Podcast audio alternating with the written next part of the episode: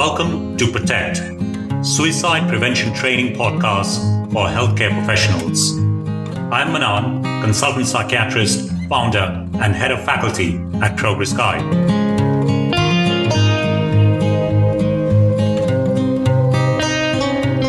Episode 1 An Introduction to Protect Novel Clinical Solutions to Suicide Risk Management. Most of us working in mental health carry within us either personal stories or professional of loss through suicide. 2021 marks 20 years of the loss of a beloved family member to suicide. And even now, it brings up difficult emotions. Wake up, there is an emergency, said my father. And as I mentioned, 20 years have passed since that 5 a.m. shove.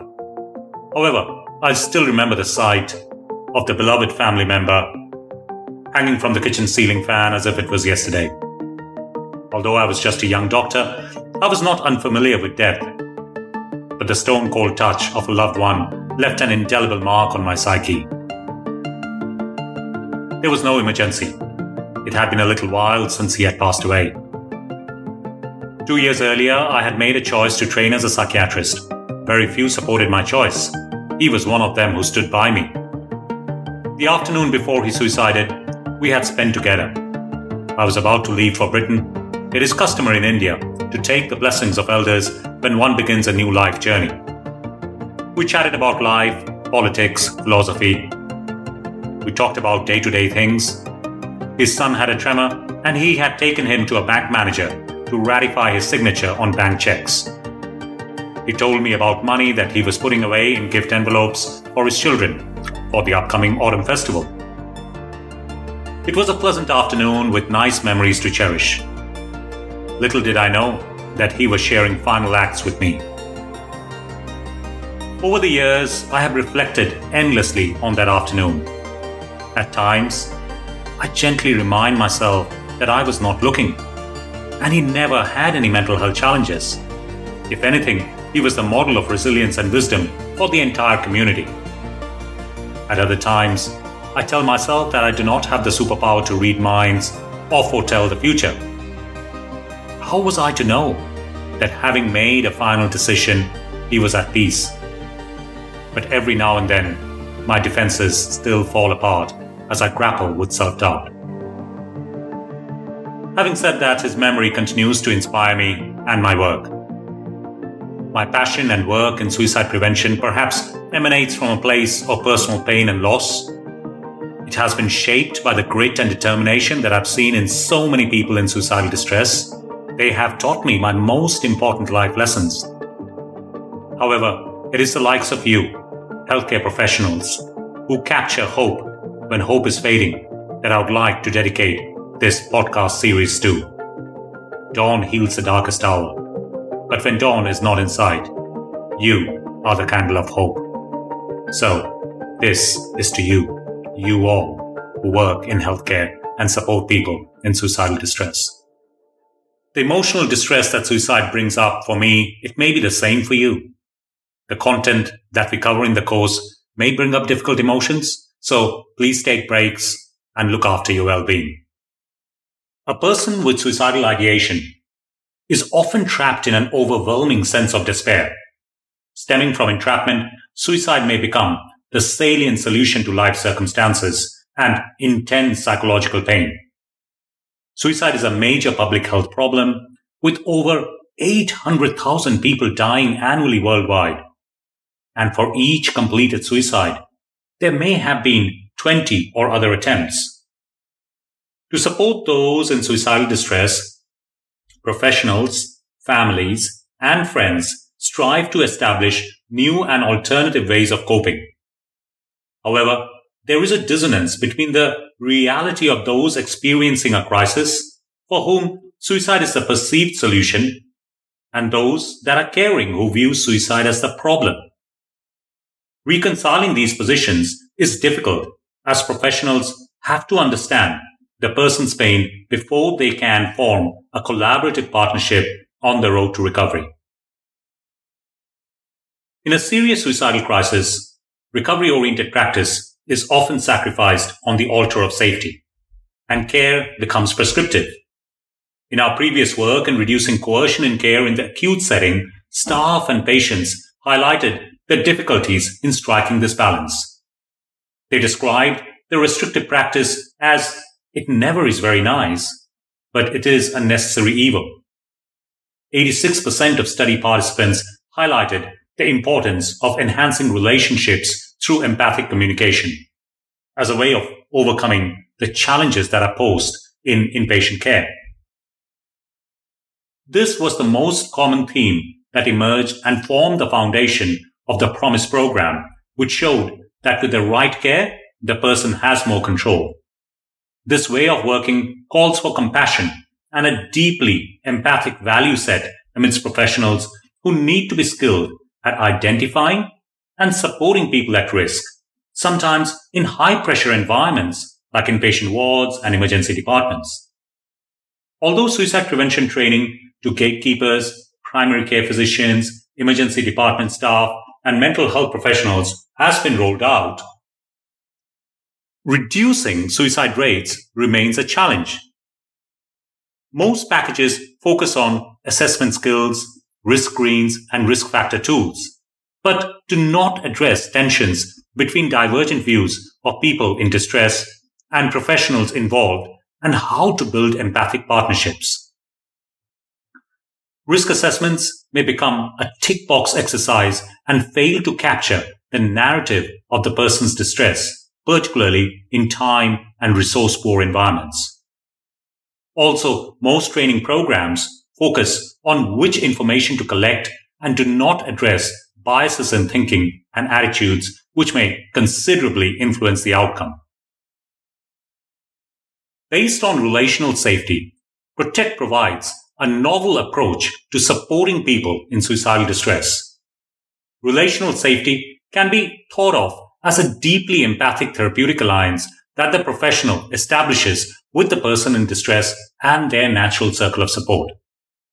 There are two beautiful Zulu words that capture the essence of relational safety. The first is Sawubona. It's a greeting, a hello, meaning we see you. Me and my ancestors see you. Not just you, but you and your ancestors, your hopes, your dreams, your aspirations. And in the process of seeing, we bring you into being. To create relational safety for a person in suicidal distress, perhaps that is the way in which we need to see and listen to the person. The relationship itself becomes a springboard for recovery. This is captured in the second word, Ubuntu. I am because we are. Recovery is a journey of hope that is done together in partnership. This is the golden thread that runs through Protect. How to use the healing power of human relationship. How do we make a person in suicidal distress experience, truly experience Ubuntu? So, a pause for thought. When assessing or supporting people with suicidality, do we see them for who they are and what they stand for in life, or do we see a risk that needs fixing? It's a question for everyone to ponder on and answer for themselves. The origins of Protect lies in 333, a highly successful and internationally acclaimed service of inpatient and community crisis care from Cambridge, UK. 333 has very high clinical efficiency and patient experience scores. Recovery principles are embedded into the fabric of care delivery and patient involvement scores are extremely high. The 333 system of inpatient care hosted the national award winning Promise program to decrease coercion in care and improve patient experience. The Promise paper on suggestions for reducing physical restraint won the Wiley Paper of the Year award. The suggestions in this paper from people with lived and professional expertise forms the foundation of relational safety, a way of being that supports professionals to strike the balance between risk and recovery. The National Award for Patient Experience was based on the scores of patient experience and there were over four and a half thousand surveys that were conducted over a three year period for inpatients. It's not a small sample. 98% said staff are polite and friendly. 97% felt welcome and 98% of patients felt involved in their treatment and care decisions. The scores capture the effort staff put into building relationships and what can be achieved through the power of relationships. These principles of co-production that were learned in 333 and Promise are embedded all through Protect. We have had some amazing success stories with Protect. For example, in the emergency department of a large Australian public sector hospital, which supports monthly around 500 to 600 people in mental health crisis, the rollout of a particular aspect of Protect called SAFE in December 2019 gave staff the confidence to safety plan effectively, allowing them to discharge people home earlier. And in the midst of a complex intervention with leadership changes and staffing changes, it actually helped reduce the average length of stay in ED from highs of over 18 hours in 2019 to below six hours in 2020 and to below four hours in 2021. With the appropriate training and support to practice the skills they have gained, staff can achieve amazing feats. The work we have done has been presented internationally across all six continents.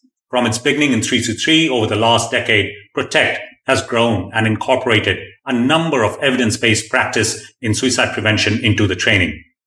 They are now available as beautiful books, both a guidebook and a workbook and a combined one as well, which are available on Amazon or at www.progress.guide. There are three principal modules. A core module in which we introduce the concept of relational safety through the care compass, pain relief optimization, a risk rethink, and empathy in action, and through a range of theoretical constructs and practical conversation aids, it covers the delicate balancing acts that professionals need to master. We often say, protect the core, progress all else. The core module lays the foundation on which Protect is built.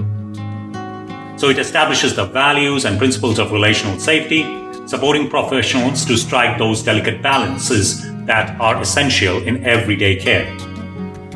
The next module is Assess. As the name suggests, it's the assessment module aimed at getting to know the person in distress and gaining a thorough understanding of their psychological pain. But knowing oneself is a prerequisite to gaining a thorough understanding of the psychological pain of the person in suicidal distress.